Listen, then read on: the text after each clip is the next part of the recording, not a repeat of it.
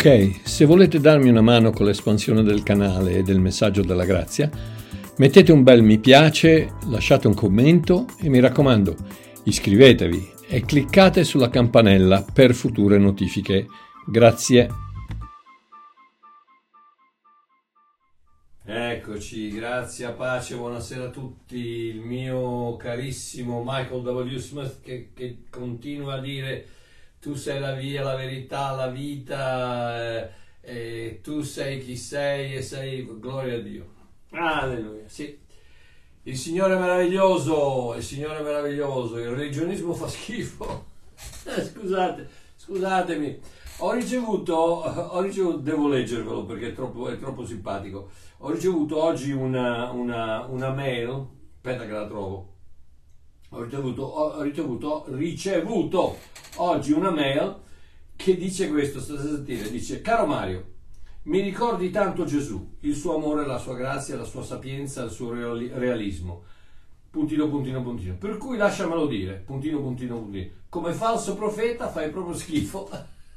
ah, ragazzi, mi sono fatto di quelle risate Ah, che, è il più bel, uno dei più bei complimenti che ho mai ricevuto in vita mia. Come, fa, come falso profeta faccio proprio schifo.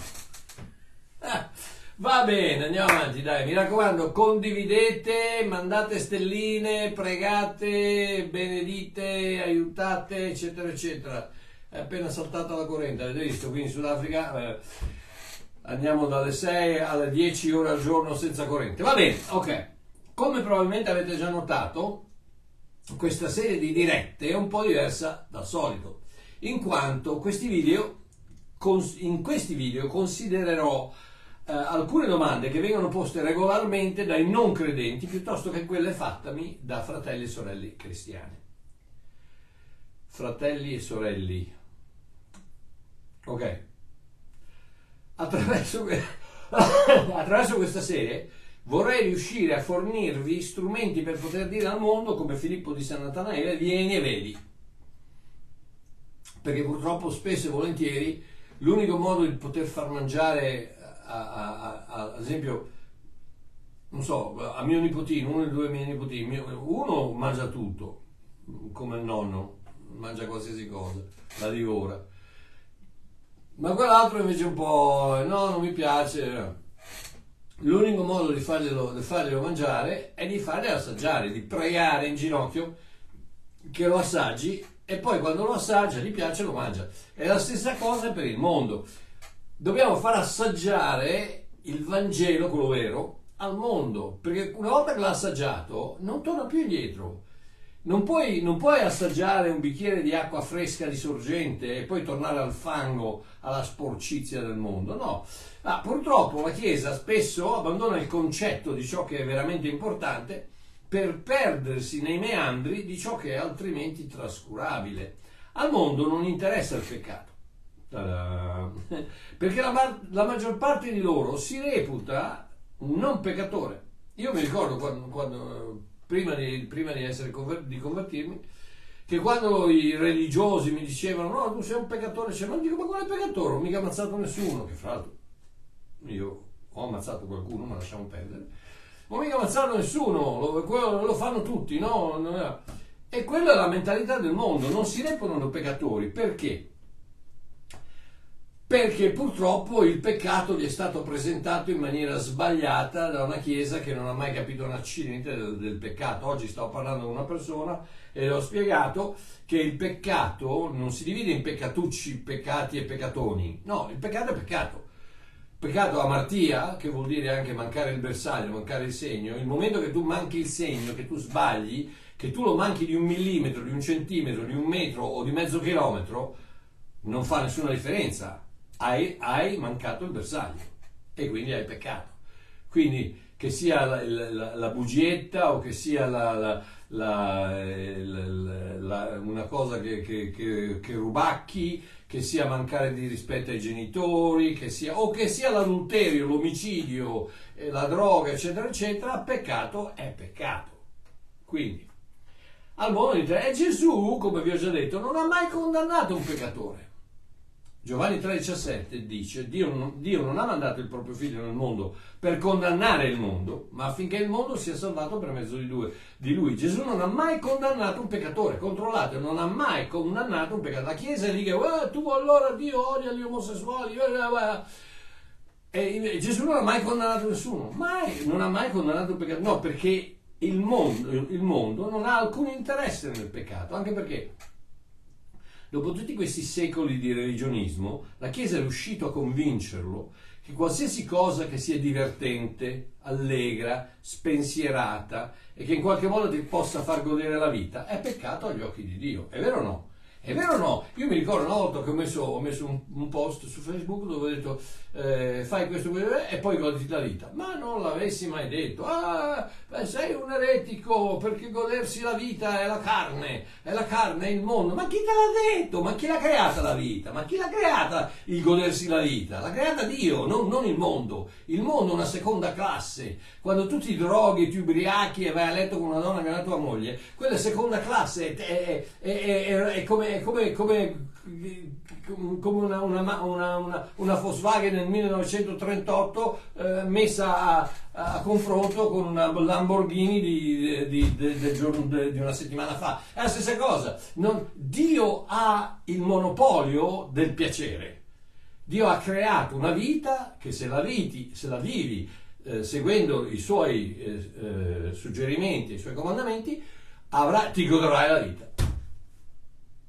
Ed è proprio l'opposto che dice che, che, che, la, che, la, Chiesa presenta i peccatori. No, se diventi cristiano eh, non puoi più fare questo, non puoi più fare quello, non puoi... Ma chi te l'ha detto? Ma chi te l'ha detto? Ok.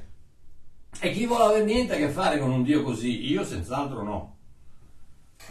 No, io voglio un Dio che, che mi ha promesso vita abbondante, se chiaramente, se, se, faccio lo scemo e vado a peccare, come ho detto prima, se scelgo la, la serie B del, del, del, della gioia e del, godimento della vita, diciamo, uh, se, se, scelgo la serie B, che sarebbe il mondo, uh, il, la società moderna, eccetera, eccetera, eh, non mi devo lamentare.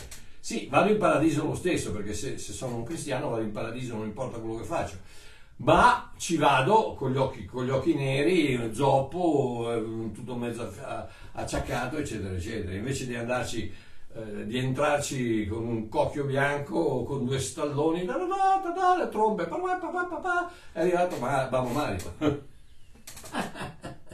Il mondo vuole sapere altre cose, cose che lo riguardano da vicino, come, cose come Dio esiste e se esiste come si chiama? Che senso ha la vita e cosa succede dopo la morte?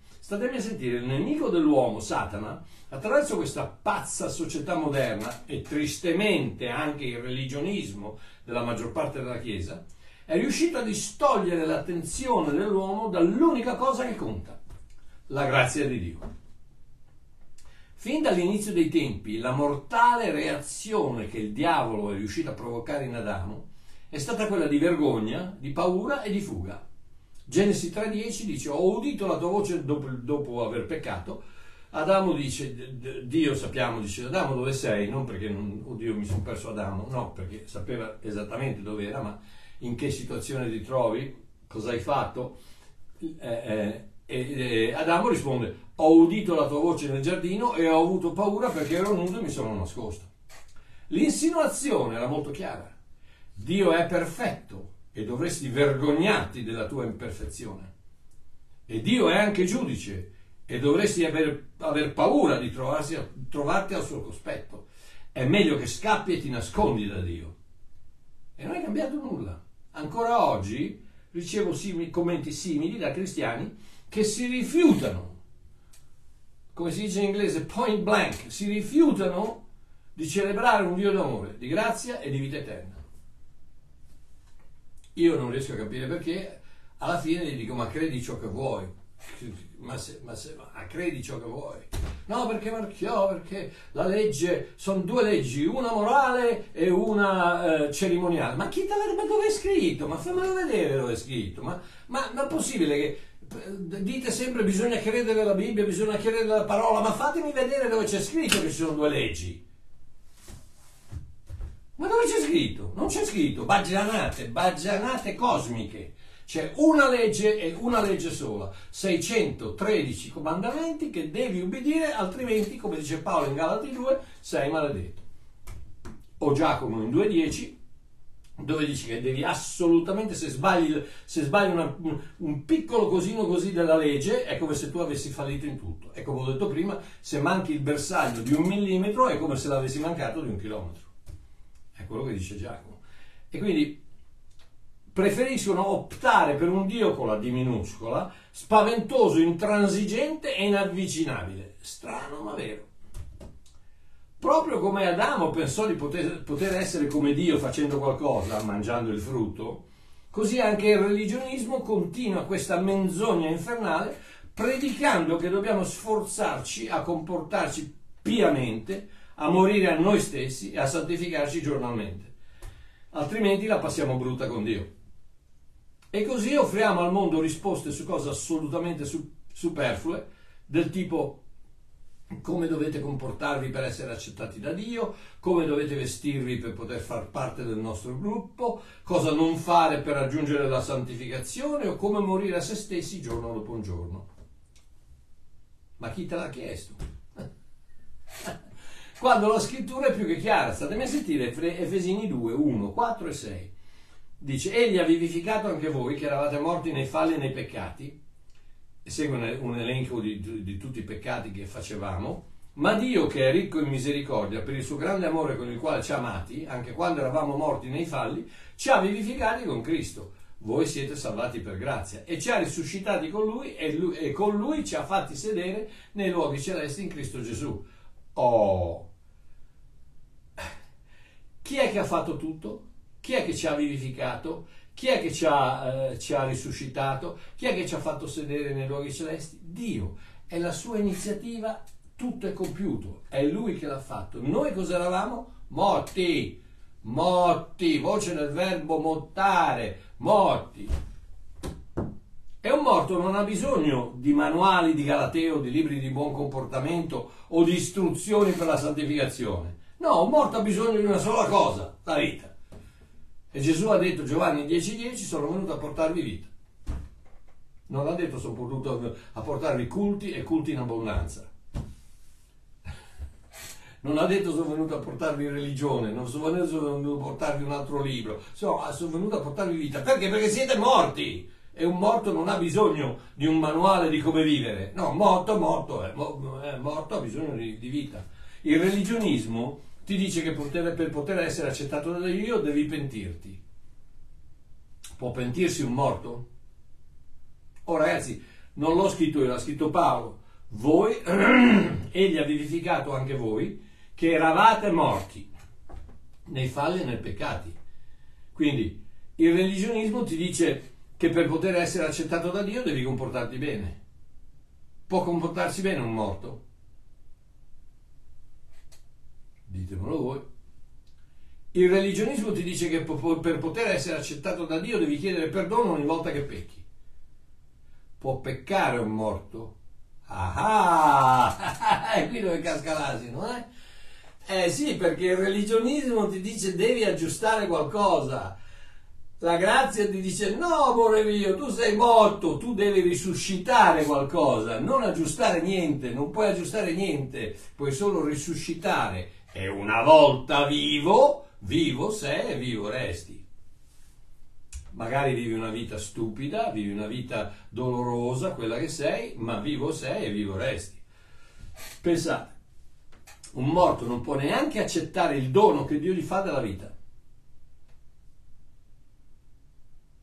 Un morto non può neanche accettare il dono che Dio gli fa della vita. Deve essere impo- gli deve essere imposto.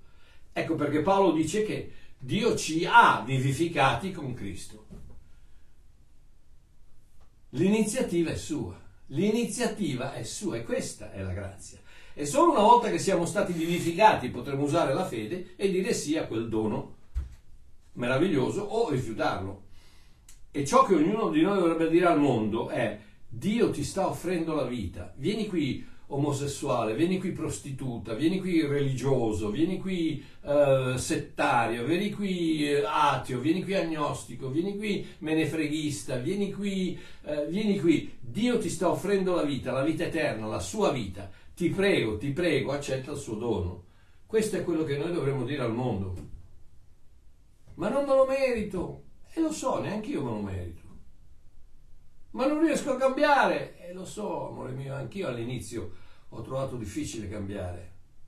Ma non ho niente da dare a Dio. Lo so, neanche io avevo niente da dargli. Ma Dio non vuole prendere.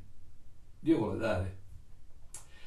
Ma non so cosa fare. Io sì, lo so cosa devi fare. Devi solo dire grazie.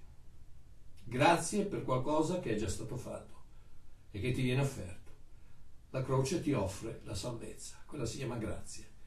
La fede dice ok, accetto, grazie. E queste sono le domande importanti cui la Chiesa dovrebbe dare una risposta. E invece purtroppo.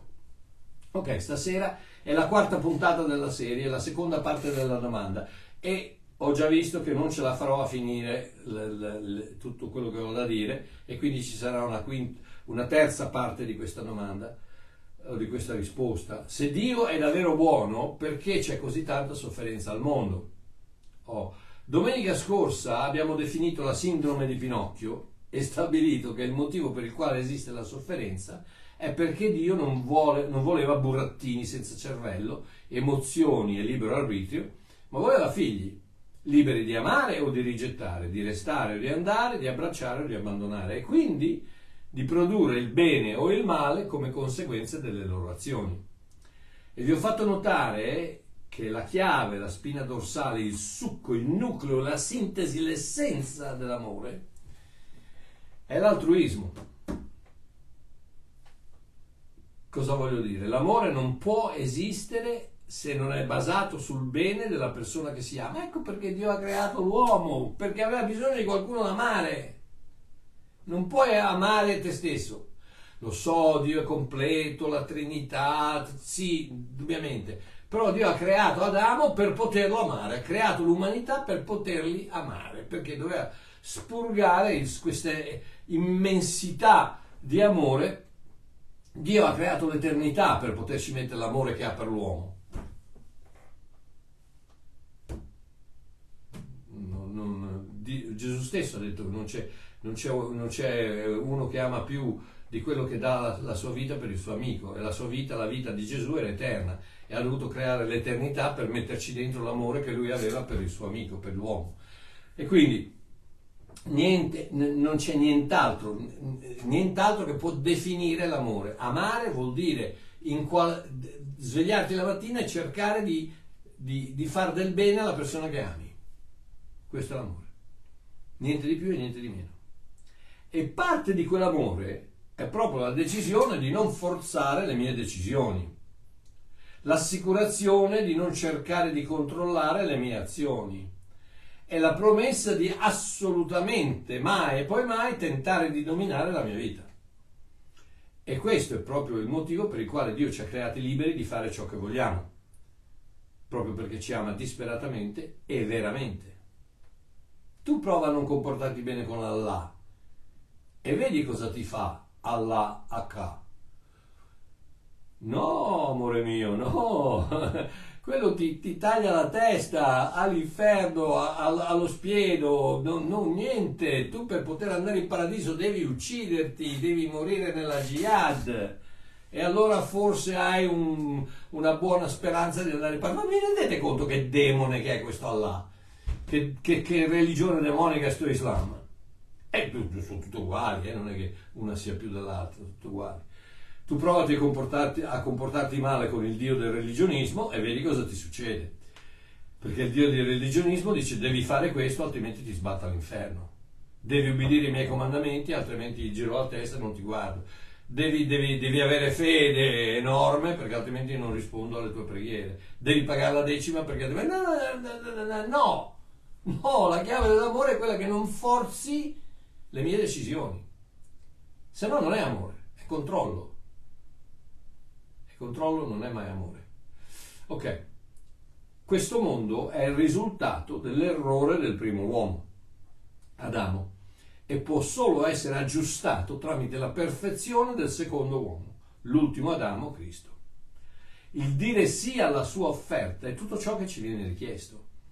E ora, ok, ora vi prego, prima di partire, con questo messaggio sulla sofferenza, che è molto ma molto importante, la mia intenzione, devo dirvi una cosa, la mia intenzione non è assolutamente quella di trattare con sufficienza o superficialità il dolore di chi sta attraversando una tragedia o ne è appena uscito, proponendo un versetto biblico che dovrebbe aggiustare tutto.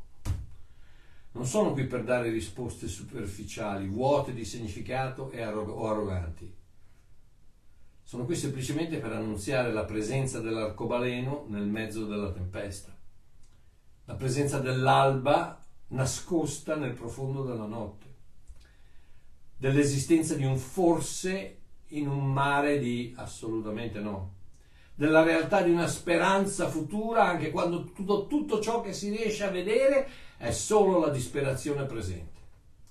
L'ultima cosa che voglio fare è far credere che esista una formula per sottrarsi al dolore. Una miscela magica che riesca ad asciugare le lacrime. No, non io, non Babbo Mario. Credo che solo il tempo possa curare certe ferite. E chiaramente l'aiuto, l'aiuto del Signore, ma il tempo, solo il tempo possa curare certe ferite. E credo che Dio lo abbia creato anche per quello. Che tu ci creda o no, arriverà un momento nel futuro se hai appena sopravvissuto una tragedia, se sei appena passato attraverso una, una, una, una catastrofe, un problema, se stai ancora cercando di, di, riprendere il respiro dal dolore, dallo shock, dalla, dalla, dalla, dalla sofferenza, dal, dalla distruzione, stai a sentire Babbo Mario, arriverà un momento nel futuro in cui anche questo dolore sarà dimenticato contaci, il tempo funziona così. E ti prego, stammi a sentire, il nemico cercherà di farti sentire colpevole se incominci a dimenticare, cercherà di farti sentire colpevole che quasi hai tradito la persona, casa, la persona cara che hai perso, perché stai dimenticando il tuo dolore, il tuo dolore si sta affievolendo, ti farà sentire colpevole di non essere dolore. Ecco perché si vestono di nero, continuano, continuano perché è il diavolo che forza questo, questo spirito di depressione, di, di, di, di, tristezza. Non sto dicendo che non devi piangere, ma senz'altro, ma arriva un momento in cui devi uscire di lì e dire ok, adesso basta. E in quel momento ci puoi contare, il diavolo ti farà sentire colpevole che stai tradendo la persona che è morta o che se n'è andata o quello che sia. È una menzogna. È una menzogna. È una menzogna infernale. Pensa a quella persona che se n'è andata.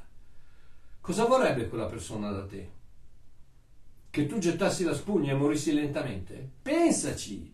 Cosa vorrebbe quella? Il diavolo ti dice no, devi continuare a piangere, devi continuare a sentirti miserabile, devi continuare ad avere il lutto, devi continuare a ricordarti, ogni anno devi, devi, devi ricordarti, ecco questo giorno è successo quello, questo giorno perché lei era così, perché lui era così, perché noi eravamo così, perché questo succedeva. Ci sarà sempre quel, quel, quel, quell'alimentazione negativa che ti arriva dal, dal diavolo, dove tu a un certo momento devi dire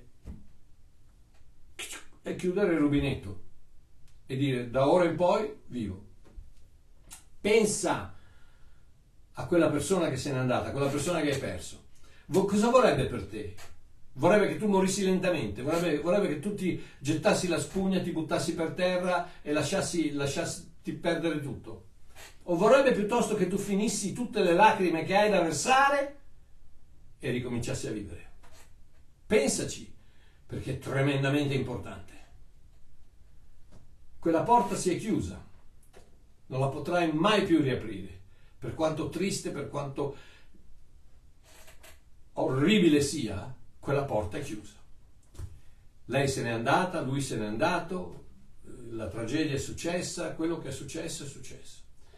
Hai sofferto, hai, eh, hai pianto, hai, adesso basta. Adesso incomincia a vivere. perché quella porta lì non la apre più nessuno. L'unico che la può aprire è Gesù Cristo che ha la vita eterna, quindi quando tu arrivi dall'altra parte, quella porta si aprirà e ti, ti ritroverai insieme alle persone che se ne sono andate. Comunque, ok, ma per stasera questo è ciò che penso a proposito della sofferenza. Prenderò il mio testo da 2 Corinzi 1, dall'1 al 4, che dice Paolo, apostolo di Gesù Cristo per volontà di Dio, e di... apostolo Gesù Cristo per volontà di Dio, vuol dire che non ci sono i messicani che ti hanno unto, eccetera. Ok. Paolo, apostolo, scusate, eh, apostolo di Gesù Cristo per volontà di Dio e fratello Timoteo alla Chiesa di Dio che è Corin- a Corinto insieme a tutti i santi che sono in tutta la Caia. Grazia e pace a voi, da Dio nostro Padre e dal Signore Gesù Cristo. Ascoltatemi. Benedetto sia Dio Padre del nostro Signore Gesù Cristo, il Padre della misericordia e il Dio di ogni consolazione, il quale ci consola in ogni nostra afflizione, affinché per mezzo della consolazione con cui noi stessi siamo da Dio consolati, possiamo consolare coloro che si trovano in qualsiasi afflizione. Ok. Avevo cinque punti da, eh, non ce la farò senz'altro, perché sono già, eh, già passata mezz'ora. Ok, comunque. Punto primo. È il più importante. In inglese si dice let the main, let the, oh, let the main thing be the main thing. Che vuol dire l'importante è lasciare che la cosa principale rimanga la cosa principale. In altre parole c'è un qualcosa che è l'unica cosa che conta, poi tutto il resto è secondario. E lasciamo, assicuriamoci che quell'unica cosa che conta rimane l'unica cosa che conta. E qual è la cosa principale? Dio è buono. Quella è l'unica cosa che conta. Benedetto sia Dio. Dio è buono. L'unica cosa che conta è quella. In queste tre piccole parole, benedetto sia Dio, Paolo incapsula la giusta attitudine verso qualsiasi forma di sofferenza. Dio è buono. Forse, sto, forse sto, sto attraversando questo problema, ma benedetto sia Dio. Forse è successo questa tragedia, ma benedetto sia Dio. Forse ho il cuore a pezzi, ma benedetto sia Dio. Quando lo tsunami di emozioni negative ci investe e tutto ciò che vorremmo fare è mettere la testa tra le mani e piangere fino a che non abbiamo più lacrime da piangere, benedetto sia Dio. Non c'è altra soluzione, non esiste altra via di uscita, non c'è altra alternativa. O benedico Dio o getto la spugna e smetto di vivere. Romani 8, 31, 39. Che diremo dunque noi queste, circa queste cose? Se Dio è per noi, chi sarà contro di noi? Certamente colui che non ha risparmiato il suo proprio figlio, ma lo ha dato per tutti noi, come non ci donerà anche con tutte le, le cose con lui? Chi accuserà gli eletti di Dio? Dio è colui che li giustifica. Chi è colui che li condannerà? Cristo è colui che è morto, inoltre è anche risuscitato, egli è alla destra di Dio e anche intercede per noi. Chi ci separerà dall'amore di Cristo? Sarà l'afflizione, la distretta, la persecuzione, la fame, la nudità, il pericolo, la spada, la morte, la vita, eh, di sopra, di sotto, eh, la tristezza, la sofferenza. Chi ci separerà? Come sta scritto, per amor tuo siamo tutto il giorno messi a morte. Siamo stati reputati come pecore da macello, ma in tutte queste cose noi siamo più che vincitori in virtù di colui che ci ha amati. Infatti io sono persuaso che né morte, né vita, né angeli, né principati, né potenze, né cose presenti, né cose future, né altezze, né profondità, né alcun'altra creatura potrà mai separarci dall'amore di Dio che è in Cristo Gesù nostro Signore. Dio è buono, benedetto sia Dio.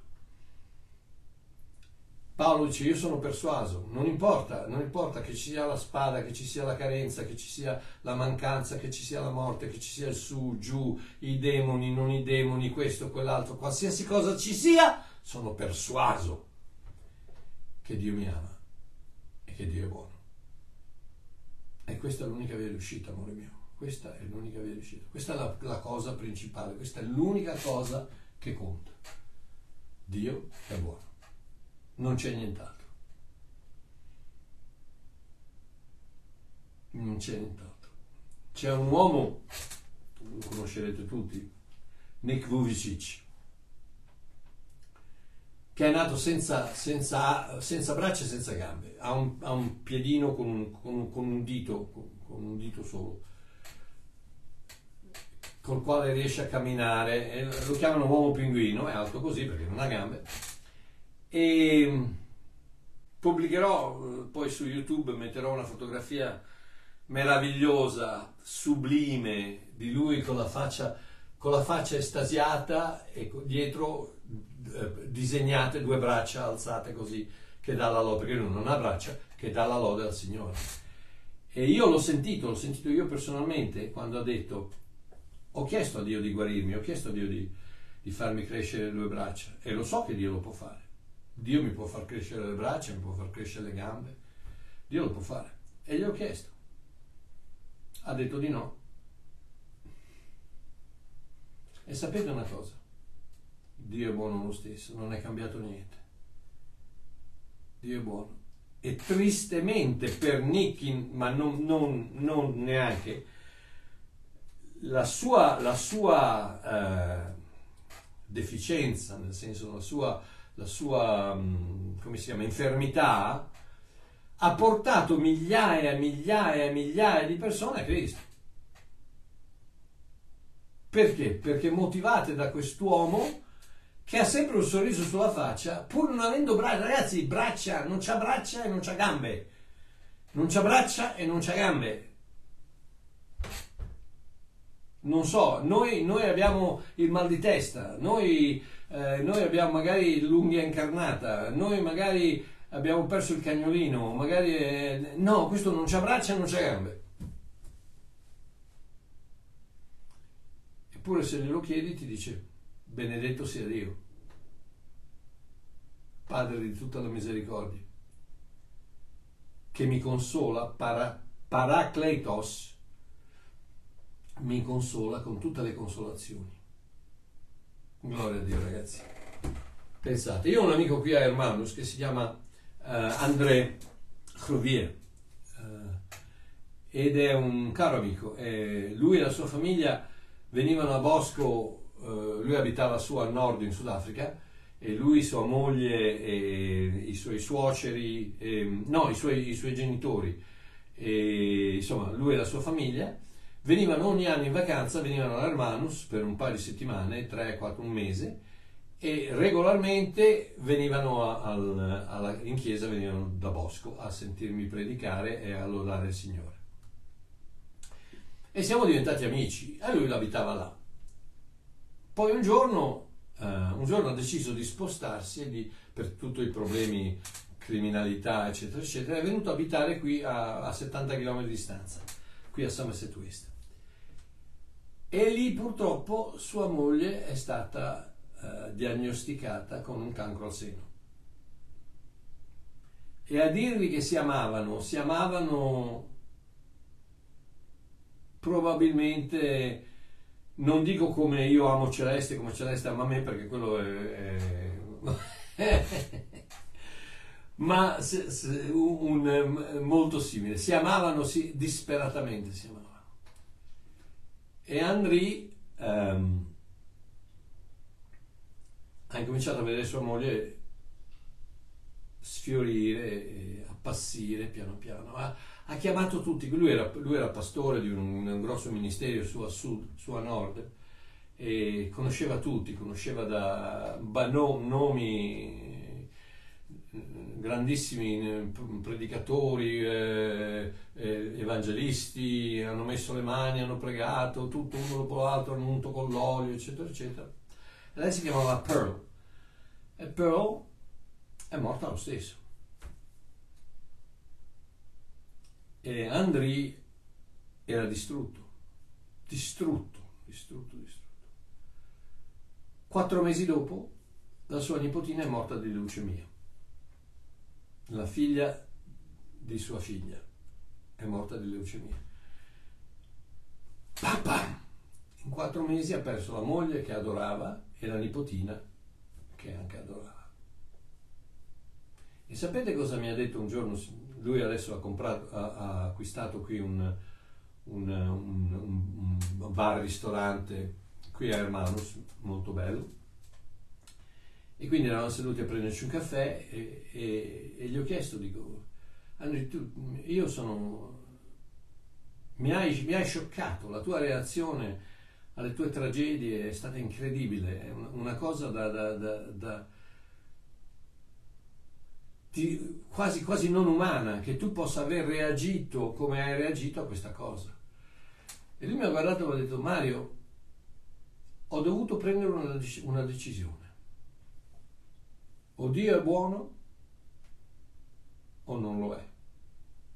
E se non lo è, vado a prendere una, una, pistola, che qui intanto le pistole le trovi per 20 euro, e mi sparo. Mi faccio fuori subito, perché se Dio non è buono, eh, allora, allora non c'è niente, cosa c'è? Non c'è niente. E Mario ho deciso di decidere che Dio era buono. E ha incominciato a cantare quella canzone di, credo che sia Matt Redman, um, You're a good, good father. That's who you are. That's who you are. You're a good, good father. Sei un buon, buon padre. E ogni volta, ogni volta che, che lui due o tre volte alla settimana mette un post su, su Facebook eh, parlando direttamente a sua moglie, eh, è un romantico, un romanticone. E adora sua moglie ancora oggi, dopo tutti questi anni che lei è morta, ehm, è, ancora, è, ancora, innamorato pazzo di sua moglie. E quando, quando tu gli chiedi, è la, la, nipotina con la leucemia, il, eh, un, un, tremendo, gli chiedi, he's a good, good father, è un, è un padre buono, molto buono. E questa è la decisione che devi prendere. Poi martedì prossimo riprendiamo il discorso, ma stasera ho, ho tirato un po' le lunghe perché volevo che tu mi ascoltassi, che tu sentissi che questa è l'unica soluzione che esiste.